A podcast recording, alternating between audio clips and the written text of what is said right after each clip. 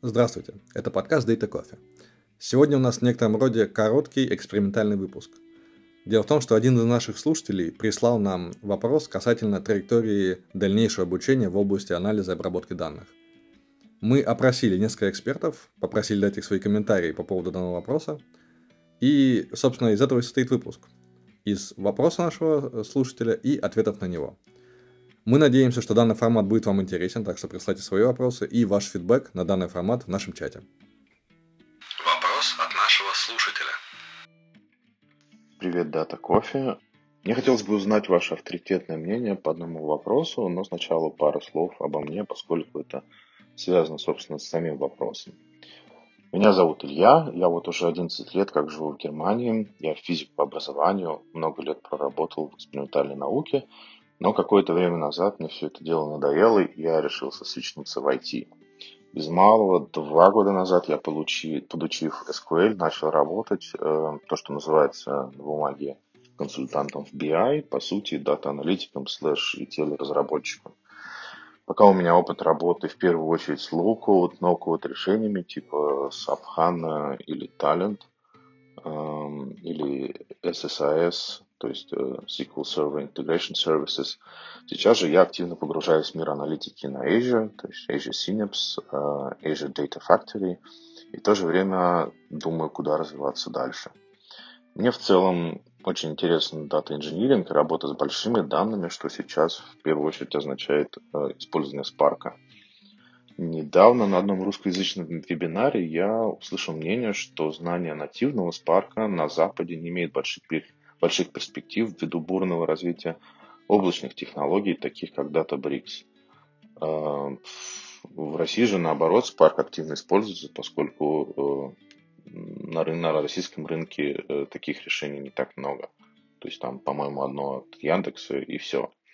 Что касается Запада, здесь, с другой стороны, очень достаточно много больших компаний, которые могут с осторожностью относиться к облакам, исходя из соображений безопасности данных, ну или же фирмы, у которых уже развернуты Spark-кластеры и переезд в облако связан с дополнительными тратами. Интересно узнать ваше мнение по этому поводу. Спасибо. Ответ от Александра Волынского, разработчика больших данных в VK Cloud Solutions. Илья, добрый день. Если я правильно понял твой вопрос, а, то ты спрашиваешь, куда же развиваться дальше тебе. Если тебе хочется больше работать с enterprise решениями а, в области данных, то SAP HANA, Azure а, выглядят естественным путем развития.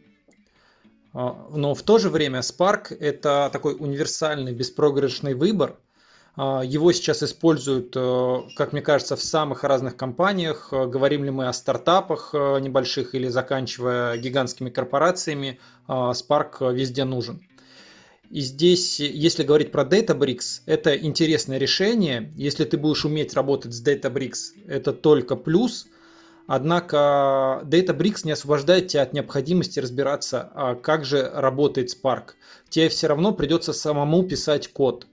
И одни и те же задачи в Databricks будут выполняться за очень разное время, в зависимости от того, как ты напишешь свою джабу, э, э, свой э, там, процесс, то есть как оптимизируешь. А это, в свою очередь, зависит от хорошего понимания работы нативного Spark. Поэтому начинать сейчас с нативного Spark – это отличный выбор. Я бы разобрался сначала с тем, как Spark условно он прем работает – и э, после этого можно уже думать о Databricks, об облачных решениях. И, кстати, в России не только Яндекс предоставляет Spark в облаке, но и Mail.ru Cloud Solutions э, также предоставляет и Hadoop, и Spark в облаке, и не только. Э, в общем, подводя итог, по моему мнению, тебе следует да, учить Spark, в то же время знакомиться с облачными решениями, и это будет такая беспроигрышная комбинация. Э, вне зависимости от того, вне зависимости от того, будет ли твоя будущая компания использовать облака или нет, ты будешь таким универсальным специалистом, дата-инженером, который э, сможет решить э, самые разные задачи, будет полезен для своей компании. Ответ от Christian Beutемüller, Big Data Architect и Squad Lead Automation в Deutsche Telekom. Hi. As you have noticed by yourself, in Germany, we are pretty reluctant using public clouds. Although everybody privately uses uh, Facebook and Android phones, no company actually wants to use public clouds. At least not that many. This is mostly due to um, regulation in the company sector by um, data security, um, German data security policy, and other things. But these things are changing. Nowadays, you see initiatives for public clouds hosted in Europe or Germany, like the Gaia X initiative or the Open Telecom Cloud. You also see many companies adopting Office 365 or the SAP HANA environment um, with a hybrid public private cloud approach. So things are moving towards a more public cloud. For data science, I would say many companies nowadays have Hadoop clusters and Spark in place running on their Kubernetes virtualized infrastructure. So actually learning Spark, especially PySpark, Zeppelin and Jupyter might actually be the greatest tools that you currently have and the best learning path to get into it. If you really have spare time, learn yourself some Scala. Ответ от Евгения Ермакова, Head of DVH в Яндекс.Го.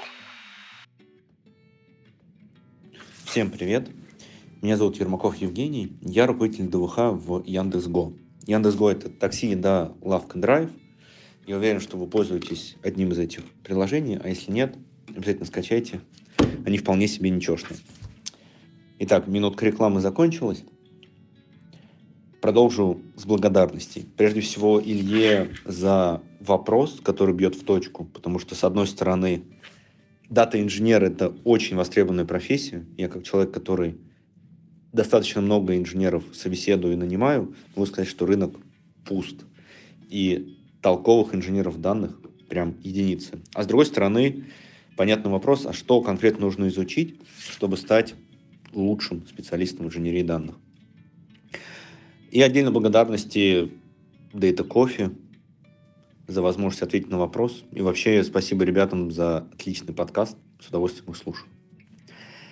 Итак, к самому вопросу. Прежде всего, я зацепился за то, что Илья физик по образованию, и здесь бы я сразу советовал посмотреть в сторону Data Science, прям в чистом виде, потому что Data Science очень похожа на физику, прям в чистом виде. Что такое физика?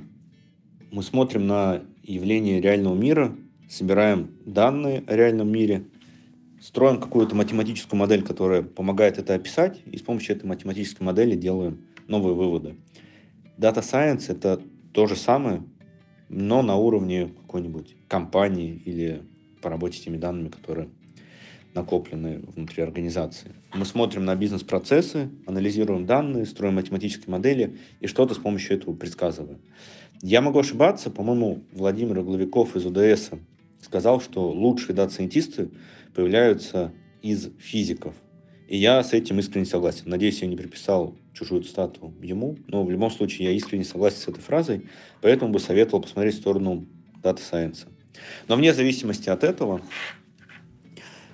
вижу, что два года назад был подучен SQL, и это прям первый шаг в мир данных. Надо изучить SQL, это универсальный язык по работе с данными, вне зависимости от того, что есть. No SQL, not only SQL, тем не менее SQL остается базовым языком. И это я бы визуализировал как такой базис. В этот базис я бы еще закинул любой язык программирования. Лучше всего Python или Python, потому что большая часть библиотек в области данных в той или иной степени написана на Python или популяризируется. В общем, дата-мир сейчас живет вместе с Python. Это базис. Без этого базиса будет в целом тяжеловато куда-либо дальше двигаться нашим в Modern Data Stack, как называется. А дальше есть некая вилка, на мой взгляд. Это или теория, или практика, или и то, и то, кому как ближе.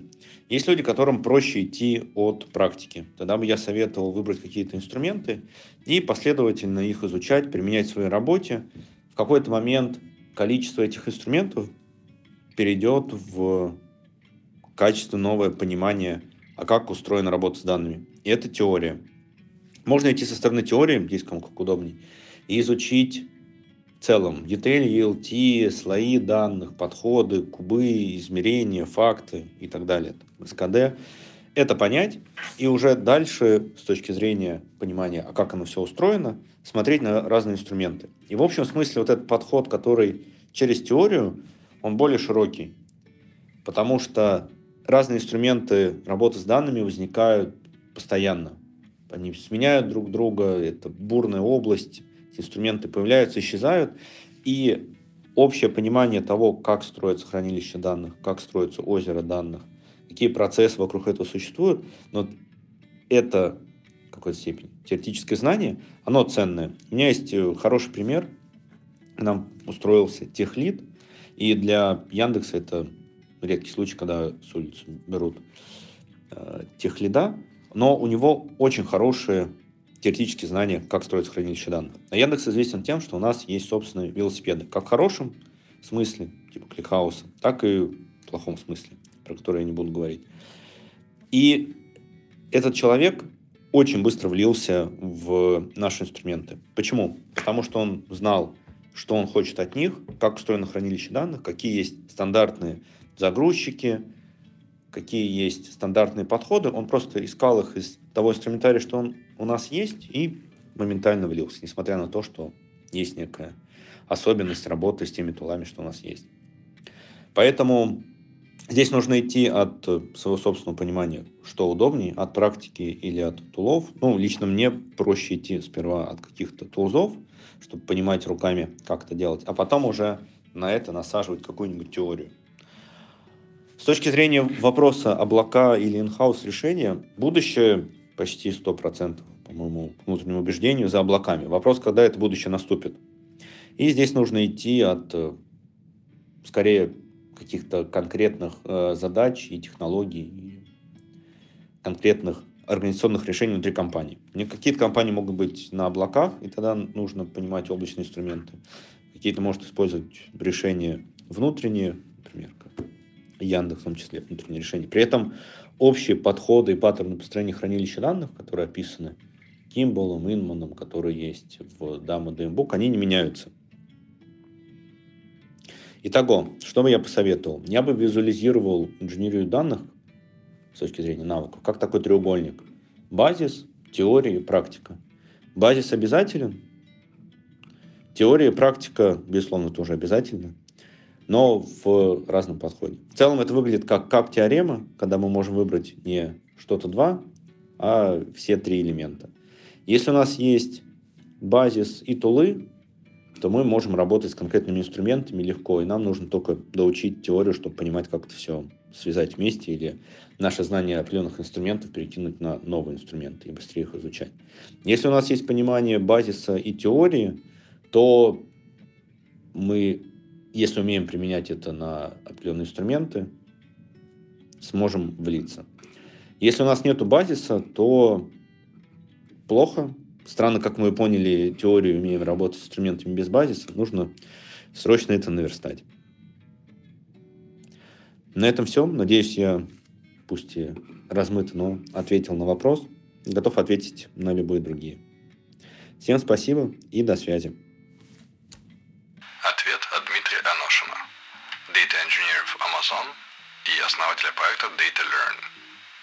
Что касается BI-разработчика, я считаю, что это самая лучшая позиция для входа работы с данными. Потому что не нужны глубокие технические знания, нужен здравый смысл, интерес. Мы общаемся с бизнесом, спрашиваем, что они хотят, идем там в базу данных, ковыряемся, строим отчет, даем им, ну и по ходу учимся, да, начинаем смотреть, что глубже. И дальше уже у нас есть, конечно, пути развития. Первый путь развития – это продолжать развивать BI, потому что на самом деле роль BI-разработчика это не просто построить отчет, не просто администрировать BI-систему, но, например, в Амазоне одно из основных требований про к BI – это человек, который должен найти инсайты и дать бизнес-рекомендации. То есть, в, например, в России, как правило, это называют аналитик, да, то есть человек, который способен посмотреть на данные, поковыряться в них и сказать, что делать, а что не делать. Вот, это, по сути, дата инсайт бизнес-рекомендация. Вот. Но если посмотреть на другие роли, которые есть в индустрии, то есть э, первый вариант – это инженер данных. Инженер данных – это более техническая роль. Его задача – строить инфраструктуру. То есть, например, откуда BI-разработчик берет данные, или там Data Science, или еще кто-то, да, то есть ему надо построить инфраструктуру. Нужно выбрать решение хранения данных, это система больших данных, это хранилище данных, облако, не облако, а синтегрировать данных, построить так называемые data pipelines – использовать ETL или ELT, а выбрать batch или stream, все вот эти вещи, их не так много. То есть это роль именно инженера данных. А что касается Spark, то Spark сейчас это такой один из самых популярных инструментов, который используется для обработки больших данных, да уже небольших данных, уже просто данных. Если посмотреть на решение от Databricks, то это по сути замена хранилища данных с их Delta Lake. Вот. Spark это, как правило, либо Python, либо Scala. Вот. Но у Spark также есть и Spark SQL, то есть можно полностью писать все с помощью SQL. Главное, на что я советую обратить внимание, то, что не надо сразу учить все. Например, там, не разобравшись до конца в SQL, начинать учить Python, а не разобравшись до конца в Python, но начинать учить э, Spark, Scala. То есть так это не работает. Надо выучить что-то одно очень хорошо, и язык SQL, язык запроса, вот баз данных, он самый-самый удобный, самый популярный. Потому что тот же Spark, тот же Hadoop с Hive, все эти системы имеют SQL интерфейс. Поэтому, если мы знаем SQL, мы практически можем решить любую задачу. Вот. И другой вариант развития карьеры – это Data Science. Data Science, то здесь уже необходимо использовать навыки именно например, математика. Но без питона уже не обойтись, уже одного сиквела будет недостаточно. Но хотя есть low-code инструменты Data Science, например, IBM SPSS довольно популярный. Есть у других вендоров low-code инструменты. И там, там можно обойтись. Можно подготовить данные, выбрать базу данных, закинуть его в инструмент и уже мышкой там накликать все. Но нужно понимать. Нужно понимать поведение данных, нужно знать метрики качества данных, а, качество модели, отклонения это статистика, это математика, все, что там надо. Например, если есть бэкграунд э, в research е, а, там, ну, например, автор вопроса, у него, как я понимаю, бэкграунд физики, соответственно, здесь, конечно, ну, мое мнение, что интересно было бы именно развиваться в сторону data science, machine learning, deep learning, то есть эти вещи. И по, по ходу, да, понимать, какие есть алгоритмы, как решаются задачи и учить Python. Вот. Но здесь, например, не нужен уже BI, знание BI. Здесь уже конкретно есть проблема, которая решается с помощью модели и алгоритмов.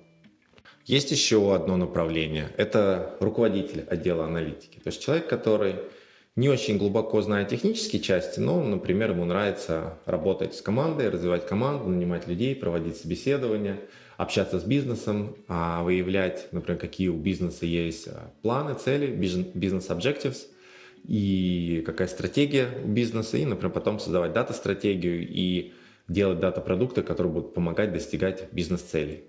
Это вот руководитель отдела аналитики, это тоже одно из направлений.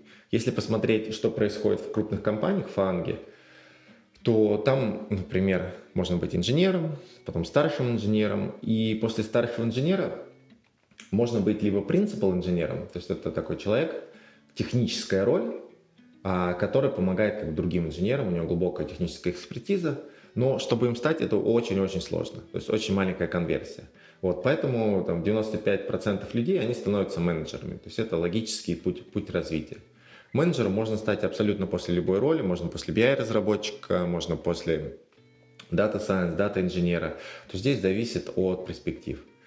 А у менеджера путь хороший, потому что после менеджера можно быть старшим менеджером, можно быть директором, там, не знаю, вице-президентом, и зарплаты, конечно, выше. вот, чем у инженеров.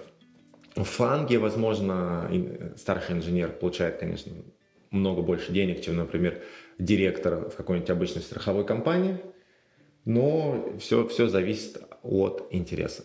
Если сравнивать Запад и не Запад, то главное отличие, например, российский рынок, это отсутствие облачной инфраструктуры, AWS, Azure и Google Cloud. За счет этого все эти технологии, которые очень популярно используются на Западе, они, к сожалению, в России не используются, а в России используется много open source. Open source у нас есть, например, отдельный инструмент Airflow популярный, а для этого нужно знать Python. Есть популярный инструмент а, BI, популярный инструмент, например, Redash, Metabase, это open source BI инструменты.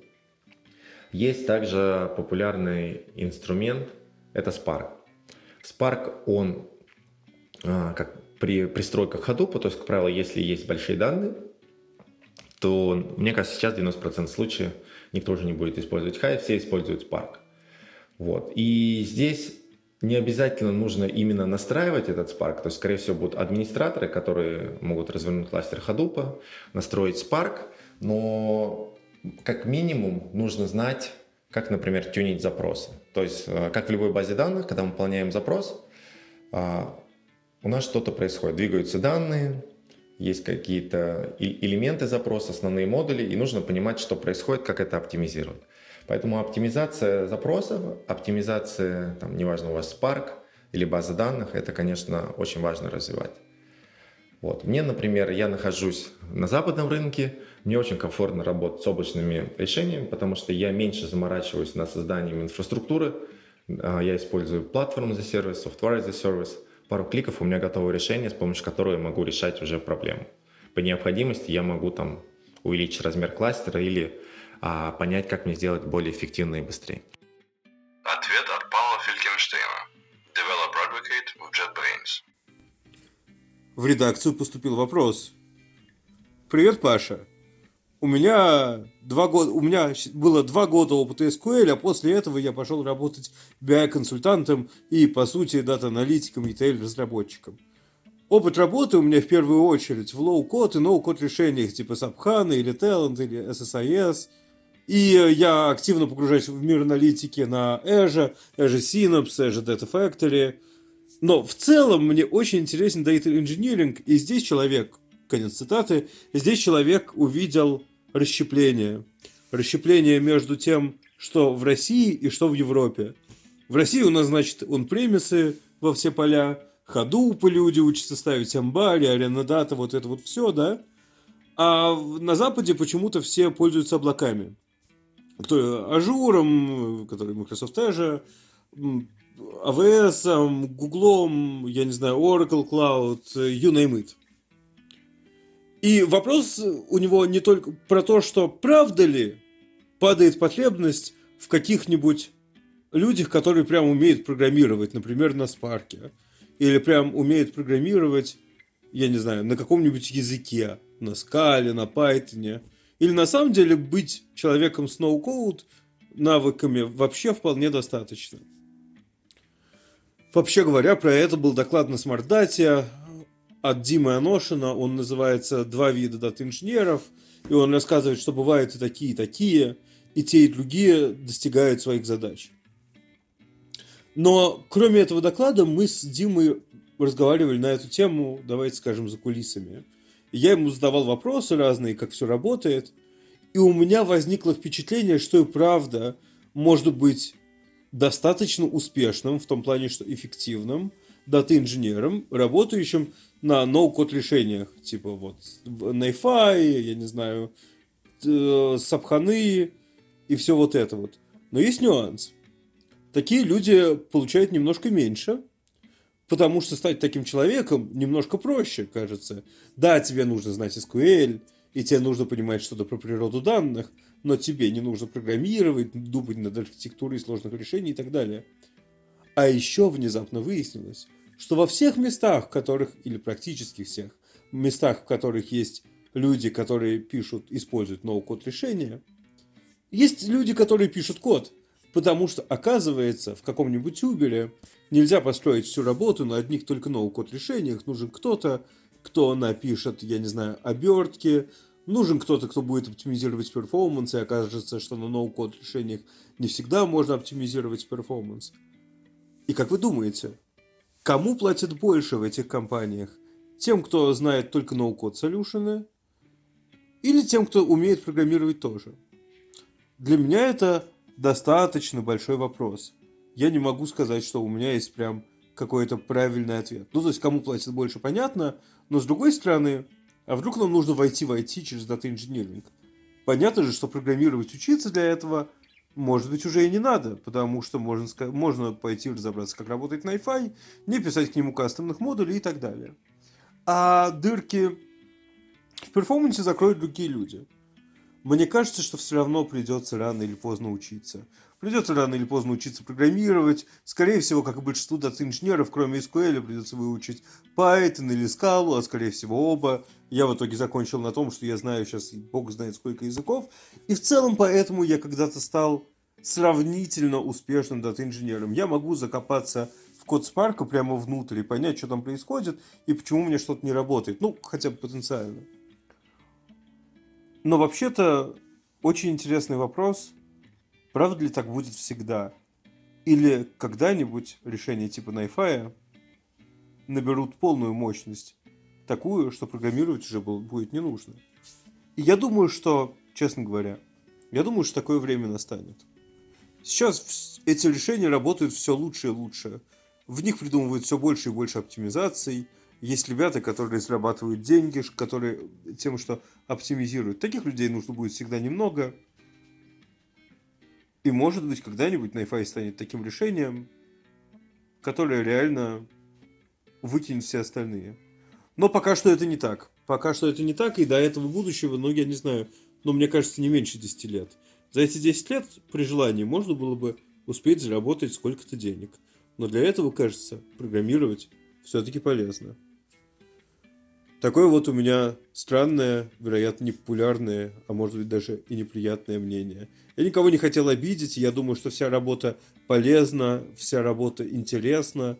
И рассуждаю чисто с точки зрения того, сколько же денег мы будем получать за свою работу. Всем спасибо.